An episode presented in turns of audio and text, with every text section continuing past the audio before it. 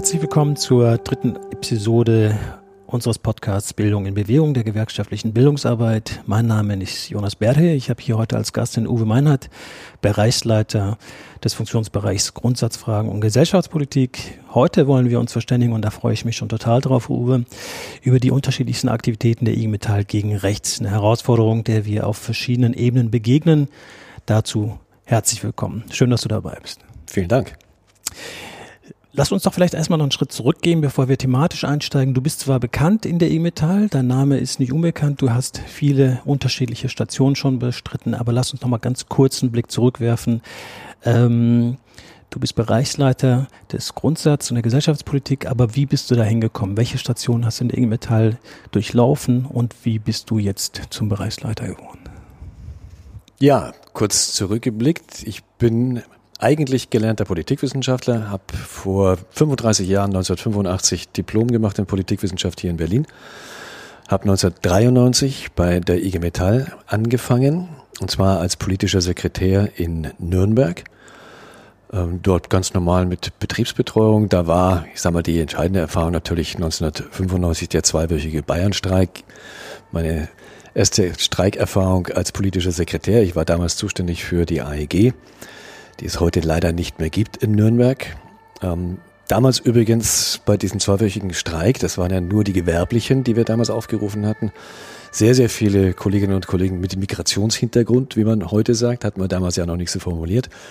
Ähm, war eine tolle Erfahrung in diesem Arbeitskampf. Ich bin dann 1995 nach Stuttgart gegangen, war da zuständig für die IT-Unternehmen, also IBM, HP, Debis noch, mit übrigens einer ganz anderen internationalen Orga, äh, Orientierung. Die äh, sind ja als sozusagen IT-Konzerne international eingebunden gewesen, insbesondere mit USA, aber auch mit Indien und mit anderen.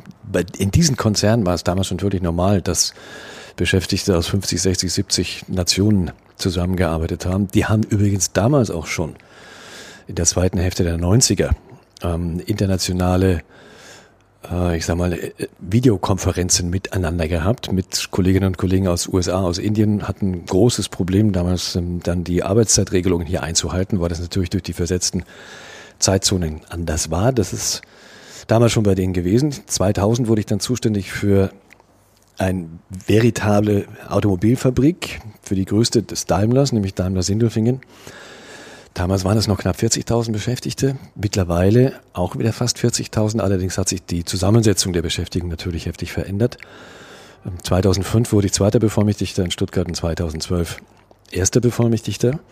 Und 2018 ähm, hat mich dann im Sommer Jörg Hofmann angesprochen, ob ich mir vorstellen könnte, nochmal was ganz anderes zu machen. Das müsste allerdings dann Berlin sein, ähm, was für mich eher attraktiv als abschreckend war, quasi auch bestätigt jetzt nach eineinhalb Jahren in Berlin, nämlich die Leitung der Abteilung Grundsatzfragen und Gesellschaftspolitik zu übernehmen. So bin ich hierher gekommen. Und was bricht hier und heute dein Alltag als Bereichsleiter Grundsatzfragen, Gesellschaftspolitik? Was ist das, was dich gerade sehr bewegt in, den aktuellen, in der aktuellen Zeit? Ich beginne mal mit letztem Jahr noch, als ich angefangen habe hier in dem FB. Ähm, was uns sehr stark geprägt hat, natürlich auch in, in Zusammenarbeit mit anderen Kolleginnen und Kollegen aus dem Hause, aus anderen FBs und insbesondere natürlich auch mit Jörg Hofmann selber, war sozusagen die Entwicklung dieses Ansatzes Hashtag Fairwandel. Das heißt, dass wir sehen, es finden Transformationen statt. Es findet die Transformation Elektromobilität statt, insbesondere in der Automobilbranche. Es findet eine digitale Transformation sozusagen übergreifend über alle Branchen hinweg statt, die uns sehr stark betreffen wird. Transformationen, denen wir uns nicht verweigern wollen, aber zu denen wir sagen, sie müssen fair von sich gehen, was Beschäftigung betrifft, was Einkommen betrifft und so weiter.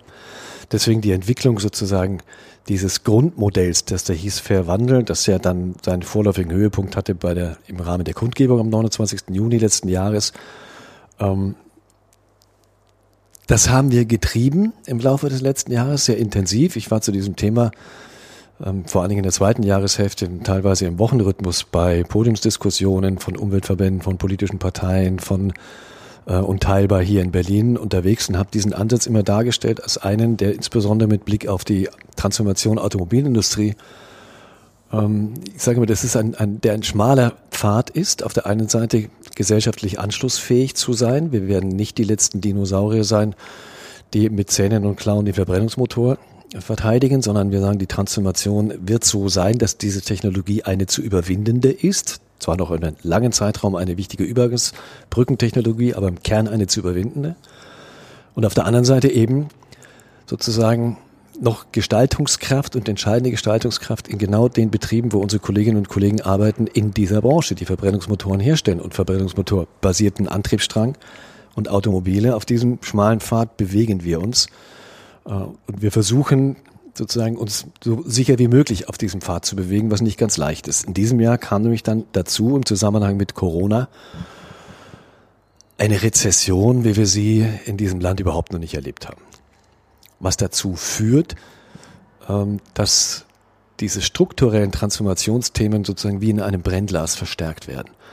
Das erleben wir nicht nur in Summe, sondern das erleben wir in jedem einzelnen Unternehmen, mhm. in dem wir unterwegs sind. Das betrifft die OEMs, die Endhersteller in der Automobilindustrie genauso wie die Zulieferer. Ich bin stellvertretender Aufsichtsratsvorsitzender eines Stuttgarter Zulieferunternehmens Mahle, die sozusagen mit ihren 14.000 Beschäftigten in Deutschland und knapp 80.000 weltweit aus dem Verbrennungsmotor kommen. Das ist sozusagen das, das äh, Kunstwerk vor dem Headquarter in Stuttgart ist ein Sechszylinder-Kolben in sozusagen einer Momentaufnahme abgebildet als Kunstwerk vor diesem Haus. Da kommen die her äh, und haben seit Jahren sozusagen die Anforderung, in diese Transformation Elektromobilität hineinzuwachsen und erleben jetzt mit dieser Corona-bedingten Rezession dass etwas passiert, was noch nie zuvor passiert ist, nämlich dass die Umsätze wie bei vielen anderen auch bis Ende des Jahres hochgerechnet um mindestens 25 Prozent, vielleicht sogar mehr einbrechen werden. So, und das beschleunigt natürlich diesen Druck, der da vorhanden ist, nochmal ganz enorm. Damit sind wir im Moment intensiv beschäftigt. Was uns natürlich auch beschäftigt hat, das ist schlicht und ergreifend ähm, die Bedeutung der Corona-bedingten Einschränkungen in der Arbeit auch im eigenen FB. Wir hatten ja über acht Wochen hinweg, waren bis auf zwei Kollegen und mir, alle anderen aus unserem FB im Homeoffice ähm, und sind jetzt seit einiger Zeit wieder zurück im Büro. Wir haben unsere Büros vom TÜV begutachten lassen, wie wir sie nutzen können, so dass es Corona gerecht ist und keine unzulässigen Gefährdungen entstehen. Und alle, die jetzt wieder im Büro sind, sind eigentlich froh, im Büro zu sein. Wir haben zwei Erfahrungen gemacht, die sehr interessant sind in dieser Zeit. Nämlich erstens, normalerweise haben wir einmal in der Woche, nämlich Montagvormittag, eine Besprechung im gesamten Team des FB, also mit knapp 20 Menschen. Das ist immer ziemlich schwierig, da alles unterzubringen. Als wir ins Homeoffice gegangen sind, haben wir die Wiese ausgegeben, wir beginnen jeden Arbeitstag gemeinsam morgens um 8.50 Uhr mit einer gemeinsamen Videokonferenz. Egal wer gerade wo ist. Und das jeden Tag. Und das hat sich extrem bewährt. Wir haben in dieser Corona-Phase eine deutlich bessere und intensivere interne Kommunikation entwickelt, als wir sie jemals vorher hatten. Was dazu geführt hat, dass insbesondere auch, weil die Kolleginnen und Kollegen das haben wollten, wir auch jetzt, nachdem wir wieder zum größten Teil in den Büros zurück sind, dabei geblieben sind. Jeden Morgen 8.50 Uhr starten wir gemeinsam in den Arbeitstag. Das ist eine Runde, die kann mal 10 Minuten dauern, die kann aber 5 Minuten dauern, die kann aber auch eine halbe Stunde dauern, sodass wir jeden Tag miteinander Kontakt sind. Insbesondere die drei Kollegen aus dem Brüsseler Büro, die seit Anfang des Jahres zu uns gehören und in Brüssel sitzen, haben das sehr genossen, dass sie jetzt sozusagen arbeitstäglich im Team mit einbezogen werden. Soweit das positive Element, dass uns das etwas geholfen hat. Allerdings muss ich auch sagen, als dann die Kolleginnen und Kollegen wieder zurück waren, habe ich es sehr genossen, das zu erleben, was eigentlich auch die Zusammenarbeit ausmacht, nämlich die informelle Kommunikation zwischen meinem Büro und äh, dem Kopiererraum. Liegen vier Einzelbüros von politischen Sekretären. Und als es dann mal wieder so war, als ich vom Kopiererraum zurückgegangen bin zu meinem Büro an den offenen Bürotüren und dann jeder rausruft, Hallo Uwe, hast du mal zwei Minuten? Und dann brauche ich halt für diesen Weg, für diese 20 Meter eine halbe Stunde. Mhm. Und diese Gespräche sind alle unglaublich wichtig. Die finden nicht statt, wenn wir nicht zusammen im Büro sind. Deswegen, ich glaube, wir haben eine gute Art und Weise gefunden, unter diesen Homeoffice-Bedingungen miteinander zu arbeiten, aber es ist niemals ein Ersatz für die tatsächliche gemeinsame Arbeit vor Ort. Mhm, ja, das kann ich gut nachvollziehen. Das äh, ähnliches, also ähnliche Erfahrungen habe ich auch bei uns im, im Funktionsbereich gemacht. Lass uns äh, einen Blick zurückwerfen auf deine Stuttgarter Zeit. Du hast gerade von zwei großen Unternehmen gesprochen, von Erfahrungen aus dem Daimler-Kontext, von Mahler hast du gerade gesprochen. Dir sind in einer Zeit in Stuttgart, aber auch jetzt äh, die Themen der Rechten, der Aktivitäten der Rechten in den Unternehmen nicht fremd. Wie war das damals in Stuttgart? Wie ist es dir damals als Geschäftsführer begegnet und auch als Betriebsbetreuer, der dir ja auch äh, in Personalunion warst? Ja, ich muss sagen, dass das Thema Rechtsextremismus und zwar in organisierter Form, also rechtsextreme Listen beispielsweise bei Betriebsratswahlen im Betrieb, ähm, in den 2000ern, ich wurde ja 2000 Sekretär für Daimler in Sindelfingen, nicht vorhanden war. Einfach nicht vorhanden war. Sondern was ich erlebt habe, insbesondere, ich war sechs Jahre lang betreuender Sekretär für Daimler in Sindelfingen, ist, dass wir gerade in den Betrieben eine über Jahrzehnte hinweg, finde ich, sehr gelungene Integration haben. Wir haben ja selber dann auch mal eine Umfrage machen lassen auf Vorstandsebene 2014, die das ja auch bestätigt hat. Wir sind eigentlich die einzige gesellschaftliche Großorganisation, bei der Integration tatsächlich weitestgehend gelungen ist. Wenn ich mir angucke in dem Vertrauenskörper, aber auch bei den Betriebsräten und bei der Aufstellung der Betriebsratswahllisten sind Kolleginnen und Kollegen mit Migrationshintergrund selbstverständlich berücksichtigt worden, aber in, auf eine integrative Art berücksichtigt worden. Das muss, früher war das auch bei Daimler und Sindelfingen anders, noch bis in die 90er Jahre hinein. Ähm, da gab es unterschiedlich sprachige äh, Teilbetriebsversammlungen und anderes, bis man sich irgendwann bewusst entschieden hat und hat gesagt, nein, das machen wir jetzt nicht mehr. Wir gehören alle zusammen, wir sind alle Kolleginnen und Kollegen, ob mit oder ohne Migrationshintergrund. Äh, und das hat sich sehr bewährt. Und ich sage mal ein Highlight, das ich da positiv erlebt habe, das ist 2014 wurde erstmalig ein Kollege mit Migrationshintergrund, Ergon Limali, Listenführer der IG Metall bei den Betriebsratswahlen. Und ähm, er hat nach langen, langen, langen Jahren des Betriebsratsvorsitzenden und GBR-Vorsitzenden Erich Klemm, ein schwäbisches Urgestein, wurde ein Kollege mit türkischem Migrationshintergrund, Ergun Lemali, mit großem Erfolg zum Betriebsratsvorsitzenden gewählt. Das heißt, er als Listenführer hat die IG Metall zu einem großen Wahlerfolg geführt, 2018 auch bestätigt. Ähm, das finde ich, sind schon deutliche Zeichen von Integration und die sind, finde ich, sehr positiv. Ähm, wir haben dann allerdings, muss man sagen, bei Daimler unter Türkheim, ausgehend dann auch von Daimler unter Türkheim, sozusagen eine andere Situation erlebt, die schon zu tun hat mit einer Person, das ist der Mensch namens Oliver Hilburger, der lange Zeit bei den christlichen Gewerkschaften, beim CGM sozusagen VK-Leiter war, so etwas in der Art haben die auch. Ähm, und die sind dann aufgetreten mit einer eigenen Liste namens Zentrum Automobil. Und die haben 2010 hatten sie zwei Mandate, 2014 vier und 2018 bei den letzten Betriebsratswahlen sechs Mandate. Das ist an und für sich jetzt nicht so überraschend. So, aber was sich schon herauskristallisiert hat, das ist über diese Person, Oliver Hillburger, der durchaus, weil er ja seit Jahrzehnten auch in Untertürkheim arbeitet, verankert ist, ähm, ist dieses Zentrum Automobil oder hat dieses Zentrum Automobil sich sozusagen zum stärksten politischen Gegner der IG Metall im Betrieb entwickelt. Und zwar über eine ganz besondere Struktur, das muss man einfach offen so sagen. Nämlich, dieses Zentrum Automobil tritt im Betrieb in Untertürkheim nicht offen ausländerfeindlich oder rechtsextrem auf. Die hatten zum Beispiel jetzt bei der letzten Betriebsratswahl 2018 über die Hälfte ihrer Kandidatinnen und Kandidaten hatten Migrationshintergrund. Ähm, sie treten dort auf, sozusagen als eine Art, oder versuchen sich zu etablieren, als eine Art Basisopposition gegen die, gegen die etablierte IG Metall, die Teil des Establishments ist. Ähm, was insofern natürlich stimmt, als wir tatsächlich die Politik im Betriebsrat und in den, in den Betriebsräten, im Gesamtbetriebsrat bestimmen. Wir machen die Gesamtbetriebsvereinbarungen, wir machen die Betriebsvereinbarungen. Ähm, wir bestimmen mit im Rahmen der Möglichkeiten im Aufsichtsrat des Unternehmens. Insofern sind wir natürlich auf der einen Seite Teil des Establishments, wenn man das so sagen will. Das heißt, wir machen die Regelungen, was übrigens Zentrum Automobil ganz bewusst nicht macht. Die verweigern sich dieser Ebene. Ja, ja, die verweigern sich dieser Ebene mhm. der Betriebsratsarbeit. Ähm, und Sie finden übrigens auch bei wichtigen Auseinandersetzungen, 2017 gab es eine große Auseinandersetzung unter Türkei um den elektrischen Antriebsstrang im Rahmen der Transformation, dass eben dieser Antriebsstrang, der elektrische, künftig auch in Untertürkheim erstens entwickelt und zweitens produziert wird.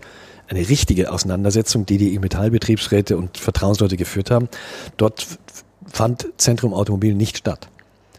Und sie fanden auch in der letzten Tarifrunde nicht statt. Auch bei den 24-Stunden-Streiks fanden sie nicht statt. Sie finden dort überall nicht statt, wo es darum geht, letztendlich etwas zu gestalten. Wo sie stattfinden, das ist sozusagen vor Ort in der Halle. Sie sagen, wir sind da, wo die Leute sind und wir versuchen uns um die kleinen Probleme zu kümmern. Wenn man neue Sicherheitsschuhe braucht und bei der Gelegenheit immer zu sagen, dass an jedem Missstand in dem Betrieb, in der Abteilung, im Konzern ist die IG Metall schuld. Das ist die Botschaft. Möglichst viel vor Ort sein, keine Verantwortung übernehmen für irgendeine Gestaltung und für alles, was irgendwie negativ läuft, die IG Metall denunzieren, weil die sind ja am Drücker. Die könnten sie ja verhindern. Sozusagen, das ist die Art und Weise. Und inhaltlich ist es schon interessant, dass, dass die Rechten im Unternehmen selbst versuchen, diese, ich bezeichne das immer als Sehnsucht, diese Sehnsucht unserer Kolleginnen und Kollegen zu bedienen, die ich selber natürlich auch ein Stück spüre, nämlich, dass doch alles so bleiben möge, wie es in diesen wunderbaren Jahren zwischen 2010 und 2019 gewesen ist. Das waren ja fette Jahre. Der deutsche Diesel war noch kein Schimpfwort bis zum Dieselgate von VW 2015, sondern das war ja eine wunderbare Technologie. Was übrigens nach wie vor der Fall ist. Mit Blick auf CO2-Belastung und CO2-Ausstoß ist natürlich äh, der Diesel immer noch eine wunderbare Technologie. Und sie versuchen, ZA versucht sozusagen die, diese Sehnsucht zu bedienen, dass alles so bleiben möge, wie es damals gewesen ist und sagen, Elektromobilität ist Quatsch und die IG Metall hat euch schon verraten und wir sind die Letzten, die den Diesel noch verteidigen, stehen da teilweise außen vor den Werkstoren und sagen, kein Diesel ist illegal. Tatsächlich mit solchen Begrifflichkeiten versuchen die dann zu arbeiten. Ähm, und versuchen sozusagen über diesen Weg sich einzuschleichen, sozusagen in die inneren Bedürfnisse unserer Kolleginnen und Kollegen im Betrieb. 2018 ähm, war es noch so, dass wir im Prinzip aufdecken mussten, diese Verbindungen zwischen Zentrum Automobil und insbesondere Oliver Hilburger und diesen ähm, rechtsradikalen Szene von ähm, Compark 1% ähm, und wie die halt heißen. Äh, das und AfD letztendlich, das haben wir noch sozusagen aufdecken müssen, weil im Betrieb eben sich nicht rechtsradikal gehen, aber dann in diesen überbetrieblichen Zusammenhänge bei Kundgebungen und Veranstaltungen von 1%, von AfD und so weiter, dann ausdrücklich rechtsradikale auftreten. Das hat sich jetzt oder ist gerade dabei, sich in diesem Frühjahr zu ändern. Inwiefern verändert sich das gerade? Das verändert sich dahingehend, dass es mittlerweile sehr offen ist und sehr klar ist, dass Zentrum Automobil äh, engste Verbindung hat mit der 1%-Bewegung, ähm, die ja nun auch als rechtsradikal definiert sind. Es gab ja den Übergriff auf das Gewerkschaftshaus in Stuttgart, mhm. wo er kurzfristig äh, Leute von 1% ein Banner aufgespannt haben, auf dem drauf stand, der DGB hat mitgeschossen, weil angeblich von Antifa ähm, Menschen ein Betriebsratsmitglied von Zentrum Automobil am Rande einer Kundgebung überfallen worden ist und verletzt worden ist, angeblich durch eine Schreckschusspistole. So, und da ist das DGB-Haus kurzfristig sozusagen missbraucht worden, um da so ein Plakat aufzuhängen. Und seitdem ist für alle sichtbar, und es wird auch kein Hehl mehr draus gemacht, Zentrum Automobil ist sozusagen der betriebliche Verbündete von vom Verfassungsschutz auch als rechtsextremistisch extremistisch, äh, eingruppierten Bewegungen wie ein Prozent beziehungsweise AfD und andere. Wenn das, wenn das bisher eher diese, diese Strategie war, also sich verweigern, was die Gremienarbeit vor Ort angeht, aber trotzdem präsent sein, also eher in der Kümmererrolle. Ja. Ne? Du sagtest, sich um ja. Sicherheitsschuhe kümmern ja. und sonst wie, also in den Bereichen präsent sein, wenn es darum geht, gar nicht mitgestalten zu wollen und trotzdem aber dann, wenn es auf die Straße, auf Demonstration oder so darum geht, da präsent zu sein. Das ist ja jetzt eine Strategie. Ne? Du vermutest, dass es da einen Strategiewechsel gibt, viel stärker, viel klarer, auch die Zusammenhänge greifbarer sind und es gar nicht mehr so versteckt ist. Äh, hast du das Gefühl, das ist eine Strategie, die die Rechten nur bei Daimler fahren oder in den anderen Betrieben, in denen sie drin sind, auch? Oder lässt sich das jetzt auf Daimler Stuttgart Unternehmen beschränken, diese Strategiewechsel, von dem du gerade gesprochen hast? Naja, Strategiewechsel ist vielleicht ein bisschen übertrieben. Also es ist nach wie vor so, dass sie versuchen, im Unternehmen selber nicht als die Rechtsradikalen aufzutreten, sondern nach, nach wie vor sozusagen als die Basisalternative zum Establishment-Vertreter IG Metall. Innerbetrieblich versuchen sie nach wie vor, diese Schiene zu fahren, aber es ist für jeden, der Augen hat, um Zeitung zu lesen, sozusagen mittlerweile sehr, sehr offensichtlich, dass sie sehr offen und sehr klar kooperieren mit diesen gesellschaftlichen rechtsradikalen und rechtsextremistischen Kräften. Ähm ich kann nicht wirklich gut beurteilen. Habe im Vorfeld des Gesprächs mich auch lange mit Pierre Koko unterhalten, der bei uns im FB dieses Thema Rechtsradikalismus äh, fachlich bearbeitet. Aber ich kann noch nicht wirklich richtig beurteilen, inwiefern es so etwas wie eine Gesamtstrategie gibt, dieser politischen Rechten. Äh, und ich will sagen, nochmal zurückblickend auf die Betriebsratswahl 2018. Wir hatten die Situation, dass im September 2017 bei der Bundestagswahl ja zum ersten Mal die AfD mit 13 Prozent in der Größenordnung in den Bundestag gewählt worden ist.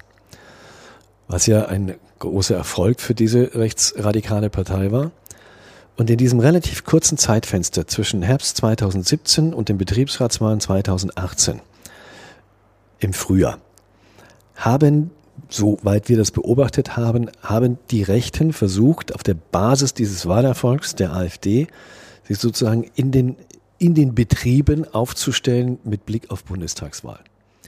Ein kurzes Zeitfenster und deswegen auch nicht ein flächendeckender Versuch sondern einige Betriebe. Wir haben das ja verfolgt als IG Metall und haben dann gesehen, es sind so sechs, sieben Betriebe, Großbetriebe, in die sie reingekommen sind bei den Betriebsratswahlen, weil das in einem kurzen Zeitfenster ein Versuch war, der auch nach unserer Analyse im Nachhinein ähm, jetzt nicht von einer Zentralstelle im Sinne eines großen Plans gesteuert worden ist. Und deswegen auch nur mit durchaus bescheidenem Erfolg.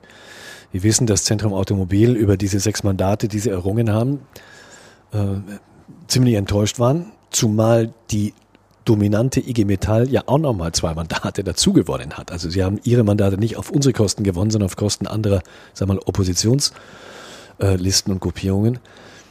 Ähm, ich sehe im Moment noch nicht, ob es mit Blick auf die, Bund, auf die Betriebsratswahl 2022 anders sein wird, nämlich dass es dann eine sozusagen eine zentrale Steuerung geben wird, um zu versuchen, rechtsradikale Listen noch in deutlich mehr Betrieben zu verankern. Ich sage aber an der Stelle immer, ich wüsste, was ich tun würde. Wenn ich versuchen müsste, einen solchen Wahlkampf zu steuern, dann würde ich gucken, was sind die Betriebe, insbesondere in der Automobilindustrie, die am stärksten von der Transformation Elektromobilität betroffen sein werden, die also am gefährdetsten sind, was jetzt diese Transformationsthematik betrifft. Und auf die würde ich mich mit dem Ansatz konzentrieren, wir sind diejenigen, die den Verbrennungsmotor verteidigen. Die Metall hat ihn schon verraten, ansonsten kümmert sich keiner um euch, wir sind das. Das würde ich machen. Und das würde ich versuchen, dann auch tatsächlich bundesweit zu steuern, äh, um dort nach vorne zu kommen. Und vor diesem Hintergrund ähm, versuchen wir genau in diesem Sinne die, Betriebsrats, äh, die Betriebsratswahlen doch vorzubereiten für 2022, indem wir selber gucken und sind jetzt gerade dabei, das zu tun. Was sind die Betriebe, die tatsächlich von dieser Transformation am stärksten betroffen sein können und dort reinschauen? Entwickelt sich dort etwas in Richtung rechte Listen? Das kann man nicht willkürlich reinpflanzen. Da muss es dann ja auch Voraussetzungen geben im Betrieb, in dem jeweiligen Betrieb dafür. Entwickelt sich da etwas und wenn sich etwas entwickelt, wie können wir frühzeitig dagegenhalten? Welche Unterstützung können wir den Vertrauensleuten, den Betriebsräten vor Ort anbieten, um dagegen zu halten? Und wie schaffen wir selber sozusagen ein Netzwerk zur, ja, ich sag mal, zur Abwehr solcher rechtsradikalen Listen in Richtung Betriebsratswahl 2022? In dem Kontext hat sich ja die IG Metall auf so ein sogenanntes Drei-Säulen-Modell verständigt und äh, überlegt, wie man auf unterschiedlichsten Ebenen vorgehen kann, mit dem Blick eben auf die nächsten Betriebsratswahlen. Wo stehen wir da in der Frage der Umsetzung und wie sieht das genau aus für Menschen, die sich jetzt damit noch nicht so intensiv auseinandergesetzt haben, was wir da machen? Ja, da muss man sagen, dass wir auf den verschiedenen Ebenen der IG Metall und in den verschiedenen Fachstrukturen der IG Metall ja nicht erst seit gestern antifaschistische Arbeit machen. Und ich benutze auch bewusst mal diesen Begriff, weil es ja ein positiver Begriff ist.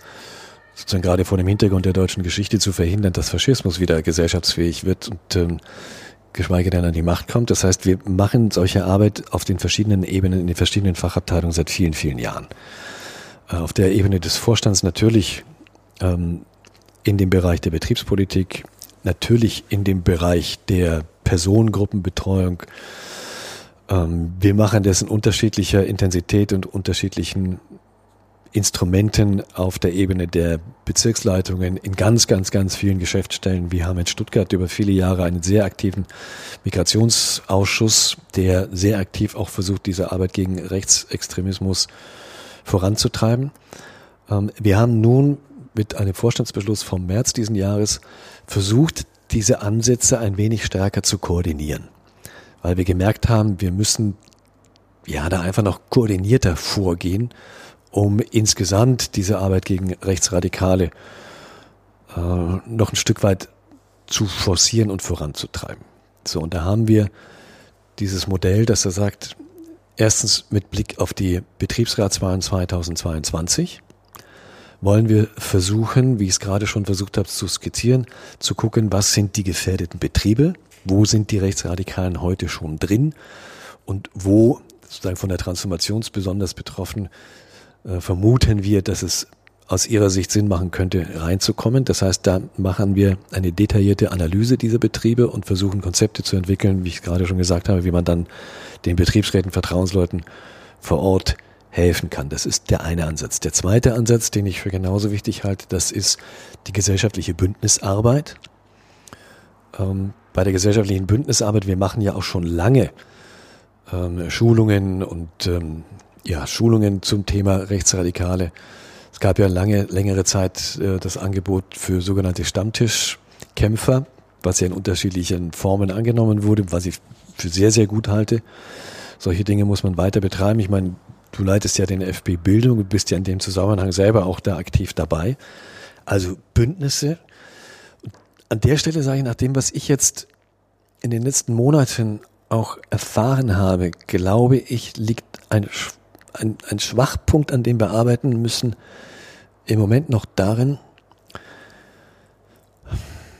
dass wir noch keine richtige Verzahnung haben, auf der einen Seite zwischen der betrieblichen Arbeit gegen Rechte und ich sag, und den, sagen wir, den gesellschaftlichen Bündnisstrukturen, in denen wir teilweise ja auch schon seit vielen, vielen Jahren aktiv sind, anerkannter Bündnispartner sind.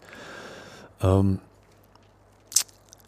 aber ich glaube, dass wir in dieser Schnittstelle noch arbeiten müssen. Mir ist es wirklich klar geworden, als ich nochmal zurückgeblickt habe auf die Nullerjahre, in der Zeit, in der ich sozusagen auch in, in Stuttgart da sehr aktiv war und selbst bis, ich sag mal, bis zu diesem Phänomen Zentrum Automobil in Untertürkheim war meine Wahrnehmung, was die betriebliche Situation betrifft, folgende. Es gibt etwas, ich nenne das mal diesen, diesen unterschwelligen, relativ tief sitzenden Alltagsrassismus, zumindest bei uns Weißen, sage ich mal. Das wissen wir mittlerweile, dass es den gibt. Wir haben aber eine sehr lange Tradition, dass dieser Alltagsrassismus sozusagen in den betrieblichen Zusammenhängen nicht wirklich auftritt. Ja, nicht wirklich auftritt.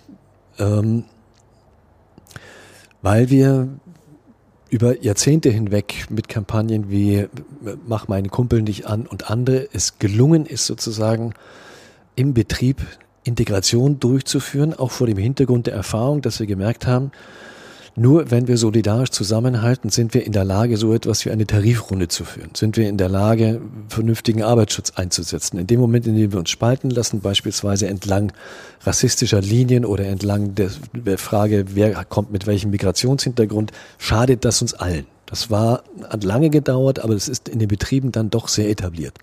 Sodass ich, meine Generation sozusagen in den Betrieben vorgefunden hat, dass wir ziemlich stabile Strukturen in den Betrieben haben gegen Rechtsradikalismus und gegen Ausländerfeindlichkeit. Was nicht heißt, dass es keine Kloschmierereien gibt. Ausländer raus oder ähnliches. Was nicht heißt, dass es nicht unterschwellige Auseinandersetzungen immer wieder ja, gibt. Aber ja. was trotzdem heißt, es gibt insgesamt doch relativ stabile Strukturen. auch und gerade in der Zeit noch relativ stabile Strukturen, als Rechtsradikalismus und Rassismus zunehmend über die Partei AfD auch gesellschaftsfähig geworden sind, sozusagen in dem gesellschaftlichen Raum außerhalb der Betriebe. Und deswegen glaube ich, müssen wir den Blick auch mal drauf werfen, was machen denn unsere Kolleginnen und Kollegen außerhalb des Betriebs?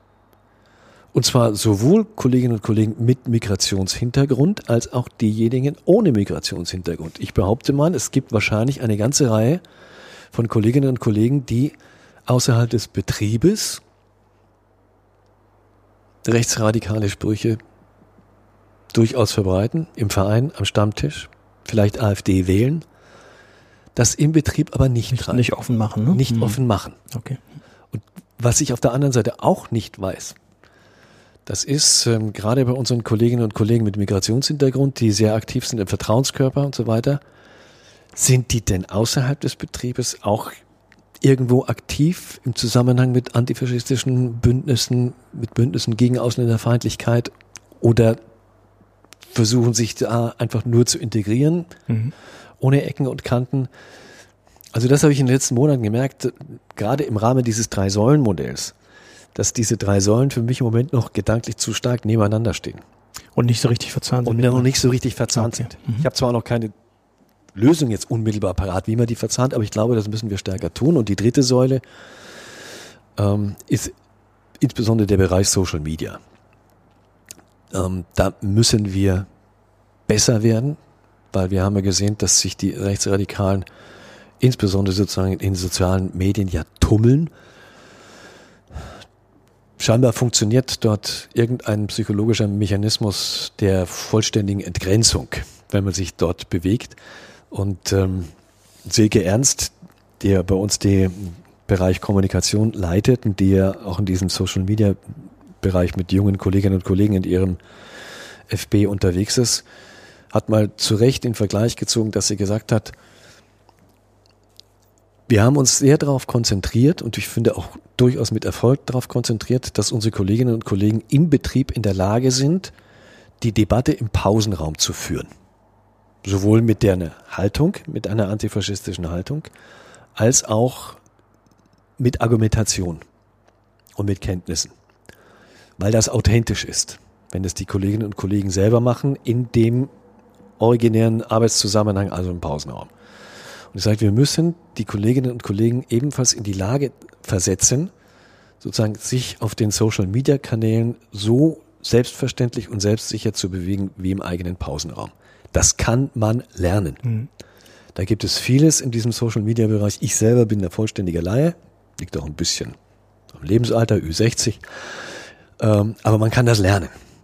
Wir sagen, also das ist sozusagen die dritte Säule, dass wir unsere Kolleginnen und Kollegen in die Lage versetzen, dann sich dort auch ja einfach sicherer und stärker zu bewegen und, und einfach auch gegenzuhalten mhm. gegen diese Verleumdungen und Hetzkampagnen, die über die sozialen Medien von den Rechten ja unternommen werden. Ja.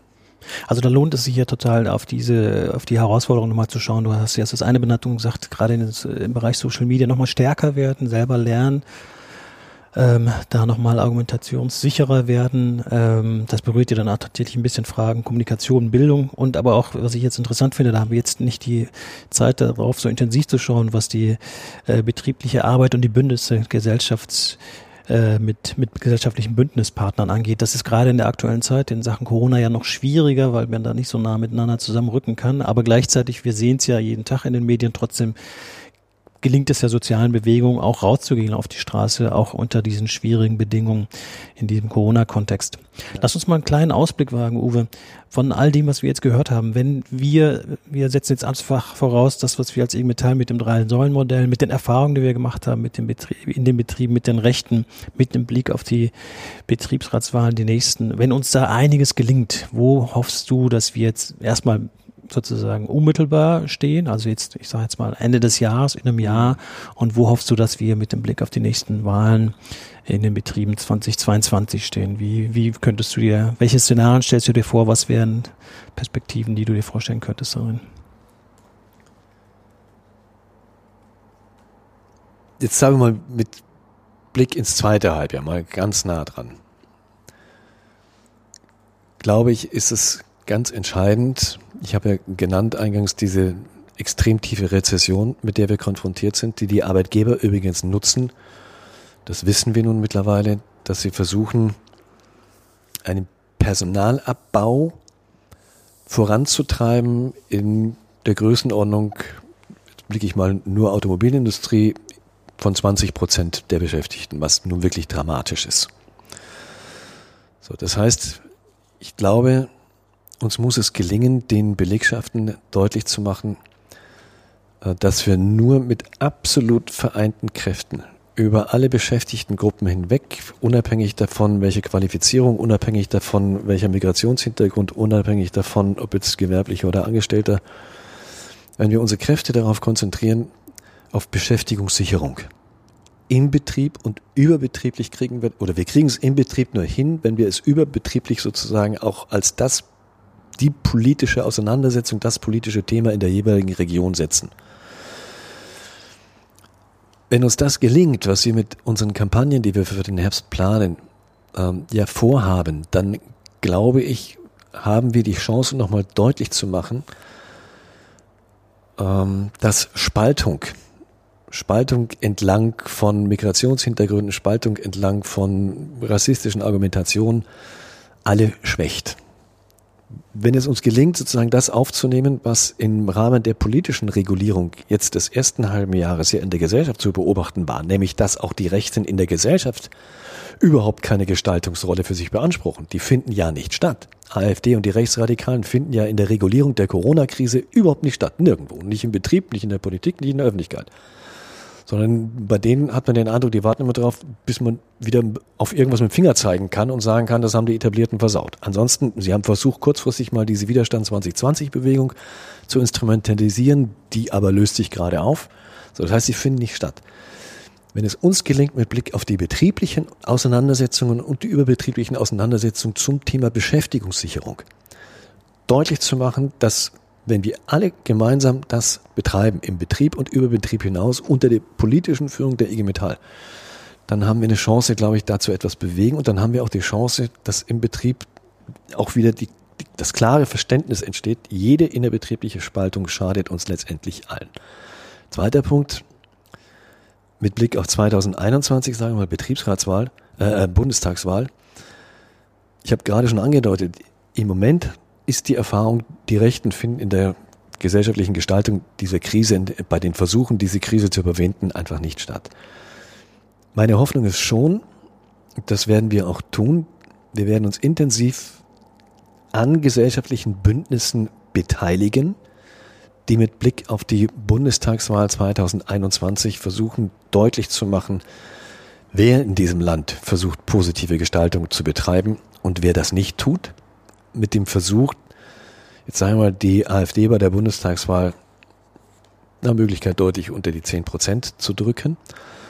Und mit Blick auf die Betriebsratswahlen 2022 ist meine Hoffnung mit den Instrumenten und mit den Ansätzen, die ich vorhin ja geschildert habe, dass wir dahin kommen, dass es keine zusätzlichen Mandate gibt für rechtsradikale Listen in welchem Betrieb auch immer. Und ich halte das alles nicht für ausgeschlossen. Das kann man alles schaffen, weil es ist, man kann sie alle entzaubern, egal auf welcher Ebene, auf der parteipolitischen Ebene, auf der betrieblichen Ebene. Wir können sie alle entzaubern, weil die tatsächliche Arbeit, die wir tun, um die Transformation zu gestalten, sowohl im Betrieb. Das fängt an bei Betriebsvereinbarungen zur Kurzarbeit, Betriebsvereinbarungen zur Aufzahlung zum Kurzarbeitergeld, Betriebsvereinbarungen zur Qualifizierung, Betriebsvereinbarungen zum Homeoffice und zum anderen.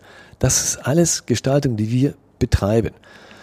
Ähm, wir machen den Druck darauf politisch, dass es Aufzahlungen gegeben hat zum Kurzarbeitergeld. Wir haben den Druck politisch gemacht, dass die Kurzarbeit überhaupt so stattgefunden hat, wie sie jetzt stattgefunden hat. Wir haben politisch Druck gemacht auf das Thema Konjunkturpaket.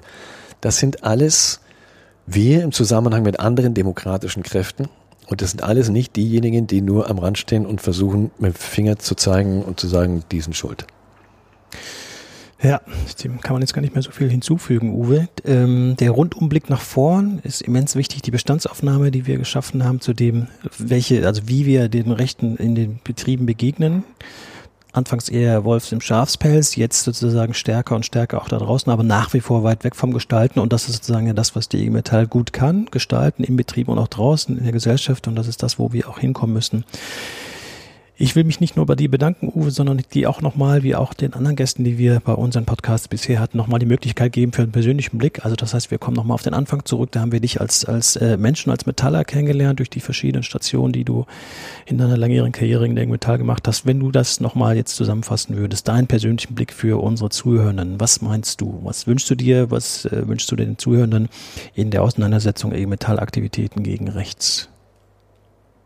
Ich finde, wir haben im Moment einen wunderbaren Claim für eine Kampagne, der mir sehr, sehr gut gefällt und der das alles, finde ich, zusammenfasst und aussagt, wenn wir zusammenhalten, ist alles möglich. Das ist die entscheidende Botschaft. Wunderbar. Da kommt kein Punkt hin, sondern Ausrufezeichen und so machen wir es hoffentlich.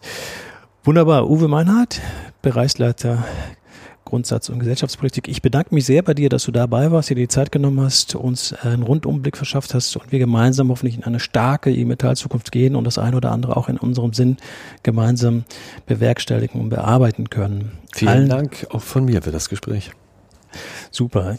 Ich bedanke mich auch beim Guido Brombach natürlich für die intensive Unterstützung konzeptionell, technisch und möchte mit euch gemeinsam einen Ausblick wagen. Wir machen eine kleine Sommerpause, was unserem Podcast Bildung in Bewegung angeht, aber sind am 19. August zum Thema Jugendbildung in populistischen Zeiten mit dem Meron Mendel aus Frankfurt, der leitet dort die Bildungsstätte Anne Frank und der Fritzi Hecker, die leitet unsere Jugendbildungsstätte in Schliersee zurück zu dem Thema und Mitte September, das sei jetzt schon mal vorweggenommen, da unterhalten wir uns mit unserem Gewerkschafts, äh, mit unserem Gewerkschaft sage ich schon, mit unserem geschäftsführenden Vorstandsmitglied Irene Schulz und der Claudia Peter, ihres Zeichens die Geschäftsführende der Geschäftsstelle Gaggenau zum Thema Spannungsfeld Regionales und zentrales Bildungsleben innerhalb der IG Metall. Ich freue mich auf beides und freue mich auf äh, die nächsten Termine, die wir gemeinsam haben werden. Es verabschiedet sich Jonas Berre, Bereichsleiter der gewerkschaftlichen Bildungsarbeit. Bis zum nächsten Mal.